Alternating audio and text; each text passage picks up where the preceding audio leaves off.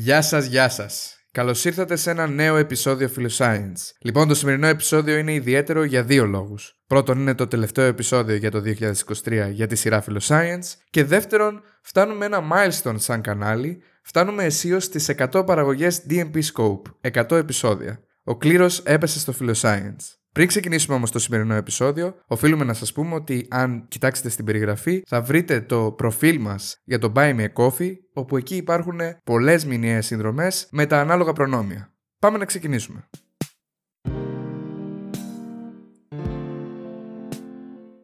Καλησπέρα σας και καλώς ήρθατε στο Filoscience, μια εκπομπή που επιθυμεί να αναδείξει την ανθρώπινη γνώση και να επικοινωνήσει την επιστήμη. Πίσω το μικρόφωνο είναι ο Βασίλης και στην παρουσίαση της εκπομπής είναι ο Φίβος.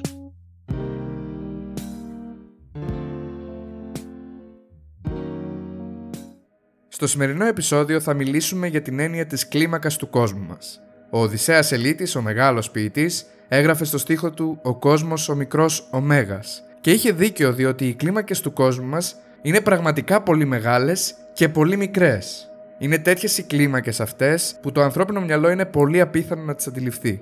Σκεφτείτε ότι ο άνθρωπος, ως πρωτεύον θηλαστικό, αποτελεί προϊόν της βιολογικής εξέλιξης στη σαβάνα, όπου εκεί η εξέλιξη δεν χρειάστηκε να ευνοήσει τους ανθρώπους που διαισθητικά ή ενστικτωδώς θα καταλάβαιναν τους νόμους της κβαντομηχανικής ή το μέγεθος των ατόμων και των quarks, ή ανάποδα τα αστρονομικά μεγέθη. Εμείς θα ξεκινήσουμε με την μεγάλη κλίμακα, με την αστρονομική. Θα ξεκινήσουμε από τα όρια του ορατού μας σύμπαντος, όπου για να είμαστε ειλικρινείς, το να φτάσεις στα όρια του σύμπαντος είναι κάτι που δεν μπορείς καθόλου καλά να το φανταστείς, γι' αυτό θα μιλήσουμε με εικόνες που ενδεχομένως να μπορούν να γίνουν πιο κατανοητές. Ας ξεκινήσουμε. Σήμερα γνωρίζουμε ότι το πιο απομακρυσμένο αντικείμενο το οποίο έχουμε δει απέχει από εμάς δέκα στην εικοστή έκτη μέτρα. Καταλαβαίνω ότι αυτό δεν είναι πάρα πολύ χρήσιμο σαν πληροφορία, διότι είναι απλά το ένα και είκοσι έξι μηδενικά από πίσω, ένας πολύ μεγάλος αριθμός στην κλίμακα του μέτρου. Έτσι λοιπόν, για τα αστρονομικά μεγέθη χρησιμοποιείται η μονάδα έτος φωτός, όπου είναι η απόσταση που διανύει το φως, κινούμενο με την ταχύτητα του φωτός, σε ένα χρόνο. Έτσι λοιπόν, το πιο απομακρυσμένο αντικείμενο που έχουμε δει απέχει από εμάς δώδεκα δισεκατομμύρια έτη φωτός. Και είναι η φωτογραφία του Hubble βαθέους πεδίου, όπου στη φωτογραφία αυτή υπάρχει πληθώρα γαλαξιών, σαν να βλέπεις μια εικόνα με λαμπρές κουκίδες, αλλά αντί για άστρα είναι όλοι τους γαλαξίες, με δισεκατομμύρια άστρα ο καθένας τους. Έπειτα υπάρχει η μεγαλύτερη δομή που γνωρίζουμε στο σύμπαν, το Μεγάλο Τείχος, όπου είναι μια δομή σαν W και πρόκειται για ένα υπερσμήνος γαλαξιών που εκτείνεται στα δέκα δισεκατομμύρια έτη φωτός. Τα γαλαξιακά υπερσμήνη είναι σαν κοσμικοί ιστοί, δομές που σχηματίζουν οι γαλαξίες και μοιάζουν κατά κάποιο τρόπο σαν ιστή αράχνης. Όμως σκεφτείτε ότι αν τον χώρο τον καταλαμβάνουν γαλαξίες σε δομές που υφαίνουν το χώρο, τότε μένει και αρκετός χώρος κενός. Και πράγματι υπάρχουν τα κοσμικά κενά, τα οποία υπάρχουν ανάμεσα στα σμήνη γαλαξιών. Τώρα, αν συνεχίσουμε και κάνουμε περισσότερο zoom, η επόμενη κλίμακα που μπορούμε να δούμε είναι ο γαλαξίας μας. Σε απόσταση δύο εκατομμυρίων ετών φωτός από το γαλαξία μας βρίσκεται ένας σχεδόν δίδυμός του γαλαξίας, όμοιος σε δομή και μέγεθος, που δεν είναι άλλος από το γαλαξία της Ανδρομέδας. Ο γαλαξίας της Ανδρομέδας είναι το πιο απομακρυσμένο αντικείμενο που φαίνεται με γυμνό μάτι, σαν μια θολή κουκίδα στον θερινό νυχτερινό ουρανό. Δεν ξέρω αν έτυχε να το γνωρίζετε ήδη αυτό, ωστόσο τα παρατηρησιακά δεδομένα δείχνουν ότι στο μέλλον οι δύο αυτοί γαλαξίες θα συγχωνευτούν, δημιουργώντας ένα νέο γαλαξία. Ας προχωρήσουμε τώρα στην κλίμακά μας, κάνοντας περισσότερο zoom, και ας δούμε το γαλαξία μας. Με διάμετρο εκατό χιλιάδων ετών φωτός, ο γαλαξίας μας έχει ένα σπυροειδές σχήμα και περιέχει εκατό ή τετρακόσια δισεκατομμύρια άστρα. Περιέχει και νεφελώματα. Ένα πολύ διάσημο είναι το νεφέλωμα του καρκίνου, το οποίο είναι κατάλοιπο μιας έκρηξης supernova, ενός άστρου δηλαδή το οποίο πέθανε και άφησε πίσω του έναν αστέρα νετρονίων. Το νεφέλωμα του καρκίνου έχει διάμετρο περίπου δεκατρία έτη φωτός. Αν προχωρήσουμε ακόμα περισσότερο και μικρύνουμε πιο πολύ την κλίμακά μας και φτάσουμε στα τέσσερα έτη φωτός, τότε για τα τέσσερα έτη φωτός ένα πολύ τρανταχτό παράδειγμα είναι η απόσταση που απέχουμε ως Γη από το πλησιέστερο ηλιακό σύστημα, γνωστό και ως Άλφα Κενταύρου, ένα σύστημα τριών άστρων. Είναι η πρώτη φορά που εδώ ίσως μπορούμε να εκφράσουμε αυτή την απόσταση σε χιλιόμετρα. Είναι σαράντα τρισεκατομμύρια χιλιόμετρα. Βέβαια, σε αυτή την απόσταση θα μπορούσαν να χωρέσουν τριάντα εκατομμύρια ύλη σε σειρά. Έτσι βλέπουμε ότι και το πλησιέστερο ηλιακό σύστημα από εμάς είναι αδιανόητα μακριά μας. Κάνοντας περισσότερο zoom και μικραίνοντας ακόμα περισσότερο την κλίμακα, θα συναντούσαμε λίγο έξω από τα όρια του ηλιακού μας συστήματος το Voyager ένα. Τα τελευταία σαράντα πέντε χρόνια το Voyager ένα έχει ταξιδέψει μια απόσταση είκοσι τρία δισεκατομμυρίων χιλιόμετρων και είναι το αντικείμενο που έχει φτιάξει ο άνθρωπος, το οποίο έχει φτάσει πιο μακριά από οτιδήποτε άλλο. Έπειτα, κάνοντας περισσότερο zoom, φτάνουμε στο σύνορο του ηλιακού μας συστήματος, το οποίο βέβαια δεν είναι ακριβώς διακριτό. Παρ' όλα αυτά όμως, για χάρη της συζήτησης εδώ, μπορούμε να μιλήσουμε για την λεγόμενη ζώνη Kuiper και είναι σαν μια μεγάλη ζώνη αστεροειδών. Έπειτα, κάνοντας ε, πιο μικρή την κλίμακά μας, περί τα τεσσεράμισι δισεκατομμυρίων χιλιόμετρων, εκεί θα βρούμε την απόσταση του Ποσειδώνα, του πιο απομακρυσμένου πλανήτη του ηλιακού μας συστήματος, από τον ήλιο. Και τώρα ήρθε η ώρα να φτάσουμε και να μιλήσουμε για το μέγεθος και την κλίμακα των άστρων. Ο βι γουάι του Μεγάλου Κυνός είναι ένας από τους μεγαλύτερους αστέρες που γνωρίζουμε στο σύμπαν και άμα το τοποθετούσαμε στο κέντρο του ηλιακού μας συστήματος, τότε η ακτίνα του θα ξεπερνούσε και την τροχιά του Κρόνου. Έπειτα, άμα μικρύνουμε ακόμα περισσότερο την κλίμακά μας, θα φτάναμε στον ήλιο. Ο ήλιος είναι ένα μεσαίου μεγέθους αστέρι, ο οποίος όμως είναι εκατό φορές μεγαλύτερος από τη διάμετρο της Γης. Κάνοντας ακόμα περισσότερο σμίκρυνση, φτάνουμε στο σπίτι μας, φτάνουμε στη Γη, με ακτίνα έξι χιλιάδες τριακόσια εβδομήντα ένα χιλιόμετρων. Έπειτα, αν σμικρύνουμε ακόμα περισσότερο την κλίμακά μας και κάνουμε περισσότερο zoom, θα βρίσκαμε την Καλιφόρνια, τη μεγαλύτερη σε πληθυσμό πολιτεία των Ηνωμένων Πολιτειών της Αμερικής. Άμα σμικρύνουμε ακόμα περισσότερο την κλίμακά μας και φτάσουμε στα είκοσι τέσσερα χιλιόμετρα, τότε θα διαπιστώναμε ότι υπάρχει ένα εξωτικό αντικείμενο στο σύμπαν, το οποίο ενώ έχει διαστάσεις που θα μπορούσαν να είναι στη Γη, είναι ένα εξωτικό αντικείμενο. Είναι ένας αστέρας νετρονίων. Ένας αστέρας νετρονίων έχει διάμετρο περί τα είκοσι τέσσερα χιλιόμετρα. Οι αστέρες νετρονίων πρόκειται ουσιαστικά για έναν τεράστιο ατομικό πυρήνα, κυρίως φτιαγμένος από νετρόνια. Άμα παίρναμε ένα χιλιοστό από την ουσία του αστέρα νετρονίων, αυτό θα ζύγιζε ένα δισεκατομμύριο χιλιογραμμάρια. Εάν έχετε αναρωτηθεί ποτέ ποιο είναι το βαθύτερο ή ψηλότερο σημείο της Γης, η απάντηση είναι υποθαλάσσιο, στον Ειρηνικό ωκεανό. Πρόκειται για την τάφρο των Μαριανών, που είναι το βαθύτερο σημείο των ωκεανών του πλανήτη Γη και το χαμηλότερο σημείο της επιφάνειας του φλοιού της Γης, καθώς φτάνει στα δέκα χιλιόμετρα κάτω από την επιφάνεια της θάλασσας. Έπειτα φτάνουμε στο ψηλότερο σημείο στον πλανήτη Γη, όπου πρόκειται για την κορυφή Everest. Η κορυφή Everest ε, έχει ένα ύψος οκτώ κόμμα οκτώ χιλιόμετρων και είναι το υψηλότερο βουνό στον πλανήτη Γη. Το βουνό Everest συνεχώς ψηλώνει.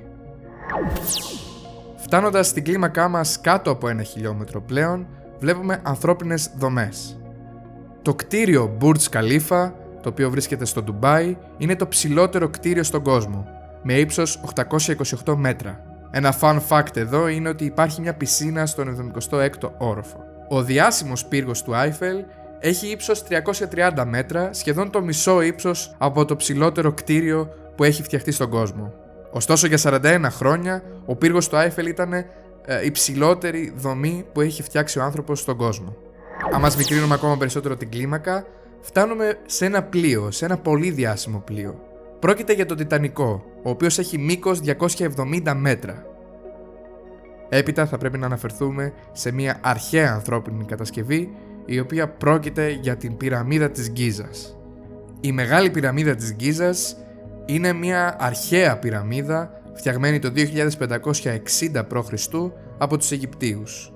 Ήταν η υψηλότερη δομή από τον άνθρωπο για σχεδόν τέσσερις χιλιάδες χρόνια. Τώρα θα πάμε για λίγο ξανά στο διάστημα, όπου ο Διεθνής Διαστημικός Σταθμός, ο άι ες ες, είναι αρκετά cool καταρχάς από μόνος του, αλλά έχει μια διάσταση περί τα εκατόν οκτώ μέτρα σε μήκος.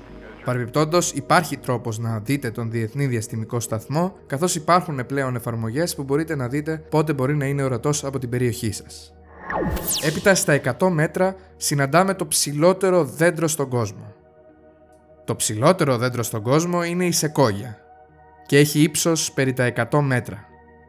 Έπειτα στα εβδομήντα έξι μέτρα βρίσκουμε ξανά μια ανθρώπινη κατασκευή, όπου πρόκειται για ένα αεροπλάνο. Συγκεκριμένα το Boeing επτακόσια σαράντα επτά έχει ένα μήκος περί τα εβδομήντα έξι μέτρα. Και τώρα φτάνουμε στο ενδιαφέρον κομμάτι όπου θα μιλήσουμε για τα διάφορα ζώα που έχουν διάφορες διαστάσεις. Με μήκος τριάντα μέτρα συναντάμε την μπλε φάλαινα, όπου είναι το μεγαλύτερο ζώο το οποίο υπάρχει. Το βάρος του ξεπερνάει τους εκατόν ογδόντα τόνους και είναι το μεγαλύτερο από κάθε άλλο ζώο. Έπειτα, φυσικά δεν μπορούσαμε να μην αναφερθούμε στους δεινόσαυρους. Ο τυρανόσαυρος Ρεξ, ο πιο γνωστός από το είδος τους, έχει ύψος περί τα επτά μέτρα. Έπειτα, στα έξι μέτρα βρίσκουμε την καμιλοπάρδαλη, όπου είναι το ψηλότερο ζώο το οποίο υπάρχει από τα θηλαστικά. Ο λαιμός του και μόνο είναι σχεδόν το μισό ύψος. Έπειτα στα πέντε μέτρα συναντάμε τους ελέφαντες, όπου πρόκειται για το μεγαλύτερο ζώο σε μήκος. Μπορούν να ζυγίζουν μέχρι τους οκτώ τόνους και είναι περίπου δέκα φορές το βάρος οποιοδήποτε ανθρώπου. Στα δυόμιση μέτρα συναντάμε ένα άλλο είδος φυτού, το γνωστό σε μας ηλιοτρόπιο. Το ηλιοτρόπιο έχει ύψος δυόμιση μέτρα. Επίσης, αξίζει να αναφερθούμε τώρα σε ένα πολύ ιδιαίτερο πουλί, το αλμπατρός, το μεγάλο θαλασσοπούλι, το οποίο έχει το μεγαλύτερο άνοιγμα φτερών. Ένα ιδιαίτερο γεγονός το οποίο αξίζει να αναφέρουμε εδώ είναι ότι ο πληθυσμός τους συνεχώς ελαττώνεται. Και φτάσαμε επιτέλους στην κλίμακα του ανθρώπου, περί τα ένα εβδομήντα σε μέτρα, και φτάσαμε επιτέλους στη μέση αυτής της διαδρομής. Οτιδήποτε από εδώ και στο εξής πλέον θα είναι μικρότερο σε κλίμακα από τον άνθρωπο. Μία μέση οθόνη λάπτοπ έχει διάμετρο περί τα τριάντα τέσσερα εκατοστά. Έπειτα το κολύμπρι είναι ένα μικρό πουλάκι της Αμερικής, το οποίο τρέφεται με νέκταρ και είναι γνωστό για το γρήγορο χτύπημα των φτερών του. Τα μεγαλύτερα είδη από αυτό φτάνει μόλις τα είκοσι εκατοστά. Έπειτα περί τα πέντε κόμμα πέντε εκατοστά συναντάμε ένα ιδιαίτερο παράδειγμα, είναι το αυγό μιας κότας. Ο κόκκος του καφέ, του πολύτιμου αυτού ε, ροφήματος για κάποιους, για κάποιους από εμάς, έχει ε, μήκος ένα εκατοστό. Ένας κόκκος άμμου έχει πεντακόσια μικρόμετρα μήκος. Πλέον φτάνουμε σε διαστάσεις όπου πλέον αρχίζουμε και μιλάμε για μικροοργανισμούς. Ένας από αυτούς είναι η αμοιβάδα. Η αμοιβάδα σε διαστάσεις φτάνει τα τριακόσια πενήντα μικρόμετρα και είναι ένας μονοκύτταρος οργανισμός. Κάποιες αμοιβάδες μπορούν να μεγαλώσουν τόσο ώστε να φτάσουν σχεδόν ένα χιλιοστό. Μια σταγόνα ομίχλης είναι περί τα εκατόν πενήντα μικρόμετρα. Η ομίχλη α, ουσιαστικά μειώνει την ορατότητά μας. Εάν μικρύνουμε ακόμα περισσότερο την κλίμακά μας, περί τα δέκα μικρόμετρα, θα συναντήσουμε κάποιες πάρα πολύ σημαντικές οντότητες για τους ζωντανούς οργανισμούς και για την ίδια τη ζωή. Τα κύτταρα. Από τη μία υπάρχουν οι χλωροπλάστες, οι οποίοι χρησιμοποιούνται από τα φυτά για να μετατρέψουν την ηλιακή σε χημική ενέργεια, η οποία αποθηκεύεται μετά στα μόρια της γλυκόζης. Οι χλωροπλάστες δίνουν κιόλας το πράσινο χρώμα το οποίο ξέρουμε στα φυτά. Παρόμοιες διαστάσεις έχει και ο πυρήνας ενός κυττάρου, εκεί όπου στεγάζεται το ντι εν έι. Παρόμοιο μέγεθος έχουν και τα λευκοκύτταρα και τα ερυθρά αιμοσφαίρια, τα κύτταρα του αίματος επί της ουσίας. Και φτάνοντας στο ενάμιση μικρόμετρο συναντάμε τα χ και ψ χρωμοσώματα. Φτάνοντας πλέον στην κλίμακα του νανόμετρου, περί τα ενενήντα νανόμετρα, βρίσκουμε τον ιό έιτς άι βι, ο οποίος προκαλεί το AIDS. Φτάνοντας στα δέκα νανόμετρα, πολύ πολύ πιο μικρό λοιπόν, είναι η έλικα του ντι εν έι. Στο ντι εν έι υπάρχει αποθηκευμένη όλη η γενετική πληροφορία σχεδόν όλων των ζωντανών οργανισμών στη γη, εκτός από κάποιους ιούς. Και στο μισό μέγεθος από την έλικα του ντι εν έι, δηλαδή στα πέντε νανόμετρα, συναντάμε μία πύλη τρανζίστορ. Οι τρανζίστορ στους υπολογιστές συνεχίζονται και γίνονται όλο και πιο μικροί. Το χίλια εννιακόσια εβδομήντα ένα ήταν τετρακόσιες φορές μεγαλύτερη από δέκα μικρόμετρα. Σήμερα έχουμε φτάσει στα πέντε νανόμετρα και ενδεχομένως στο μέλλον τα τρανζίστορ να γίνουν ακόμα μικρότερα. Πόσο μικρότερα? Ο νόμος του Μουρ προβλέπει ότι μπορούμε να φτιάξουμε νέα τρανζίστορς μισά από το μέγεθος των προηγούμενων κάθε δύο χρόνια. Εάν μικρύνουμε ακόμα περισσότερο την κλίμακά μας, Θα φτάσουμε στο μισό νανόμετρο, όπου εκεί αρχίζουμε να μιλάμε πλέον για το μέγεθος των ατόμων. Το άτομο του κεσίου είναι το μεγαλύτερο άτομο το οποίο γνωρίζουμε. Έπειτα, άμα κάνουμε πολύ πολύ περισσότερο zoom, θα φτάσουμε στον πυρήνα ουρανίου. Το ουράνιο είναι το βαρύτερο φυσικό στοιχείο το οποίο γνωρίζουμε. Εάν ένας ατομικός πυρήνας είχε το μέγεθος ενός κόκκου άμμου, τότε ένας άνθρωπος θα είχε άνοιγμα χεριών από τον ήλιο στον Κρόνο, για να καταλάβουμε πλέον σε τι μέγεθος βρισκόμαστε. Έπειτα, άμα κάνουμε λίγο ακόμα zoom περισσότερο, θα μπορούσαμε να διακρίνουμε τα στοιχεία από τα οποία αποτελείται ένας ατομικός πυρήνας, όπου είναι το πρωτόνιο και το νετρόνιο. Το πρωτόνιο και το νετρόνιο όμως δεν είναι στοιχειώδη σωματίδια. Αποτελούνται από quarks. Και το πρωτόνιο και το νετρόνιο αποτελούνται από τρία quarks. Ωστόσο, άμα κανείς μπορούσε να κάνει πιο ακριβή μέτρηση και ακριβέστερα πειράματα, θα διαπίστωνε ότι το πρωτόνιο δεν είναι ακριβώς τρία quarks, αλλά αποτελείται από μια θάλασσα από quarks, αντικουάρκς και από γκλουόνια. Τα γκλουόνια τα οποία είναι η δύναμη η οποία μεταφέρεται ανάμεσα στα quarks.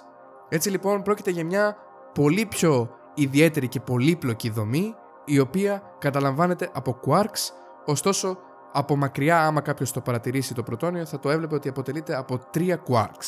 Τα αντίστοιχα ισχύουν και για το νετρόνιο. Έπειτα υπάρχουν φυσικά και τα quarks και τα ηλεκτρόνια και τα νετρίνο, τα οποία έχουν ανιχνευθεί. Είναι το καθιερωμένο πρότυπο, όπως λέμε, αλλά αυτά τα σωματίδια πρακτικά θεωρούνται ότι δεν έχουν δομή και δεν έχουν και διαστάσεις. Είναι στοιχειώδη σωματίδια. Ποια είναι όμως η μικρότερη κλίμακα στην οποία μπορούμε να φτάσουμε? Σύμφωνα με τις φυσικές θεωρίες μας, το μήκος στο οποίο μπορούμε να φτάσουμε είναι το λεγόμενο μήκος Πλάνκ. Το μήκος Πλάνκ έχει διαστάσεις δέκα εις τιμίον τριάντα πέντε μέτρα. Είναι δηλαδή ένα διά ένα και τριάντα πέντε μηδενικά. Φυσικά είναι κάτι το οποίο δεν υπάρχει κανένας τρόπος να το φανταστούμε πόσο μικρό μπορεί να είναι αυτό το μήκος. Πέρα από αυτό το μήκος γνωρίζουμε ότι οι φυσικές μας θεωρίες παύουν να υφίστανται. Είναι λοιπόν ένα όριο το οποίο τίθεται, πέρα από το οποίο δεν γνωρίζουμε τι μπορεί να συμβαίνει. Σε αυτή την κλίμακα φανταζόμαστε ότι υπάρχει ο λεγόμενος κβαντικός αφρός, στον οποίο αναφερθήκαμε και στο επεισόδιο για το Big Bang, όπου είναι οι θεωρητικές κβαντικές διακυμάνσεις του ίδιου του χωρόχρονου, όπου η ίδια γεωμετρία του χωρόχρονου κοχλάζει. Σε αυτή την κλίμακα η θεωρία προβλέπει ότι οι εικονικά σωματίδια ύλης και αντιύλης συνεχώς δημιουργούνται και καταστρέφονται. Θα μπορούσαμε να πάμε πέρα από την κλίμακα Πλάνκ? Ενδεχομένως ναι. Υπάρχει παραδείγματος χάρη η θεωρία των χορδών, η οποία θεωρεί ότι οι θεμελιώδεις δομές του σύμπαντος είναι οι χορδές, οι οποίες μπορούν να δονούνται με διάφορους τρόπους. Ωστόσο όμως αυτό είναι ακόμα ένα θεωρητικό επιχείρημα. Οπότε κάπου εδώ μπορούμε και να σταματήσουμε. Σας ευχαριστώ πάρα πολύ για αυτό το ταξίδι. Εγώ ήμουν ο Φίβος Δημητρίου και θα τα πούμε σε ένα νέο επεισόδιο Filoscience από το επόμενο έτος. Από τον ε, Φίβο Δημητρίου και από τον Βασίλη Παπουτσή, να είστε όλοι και όλες καλά. Γεια και χαρά. Γεια σας.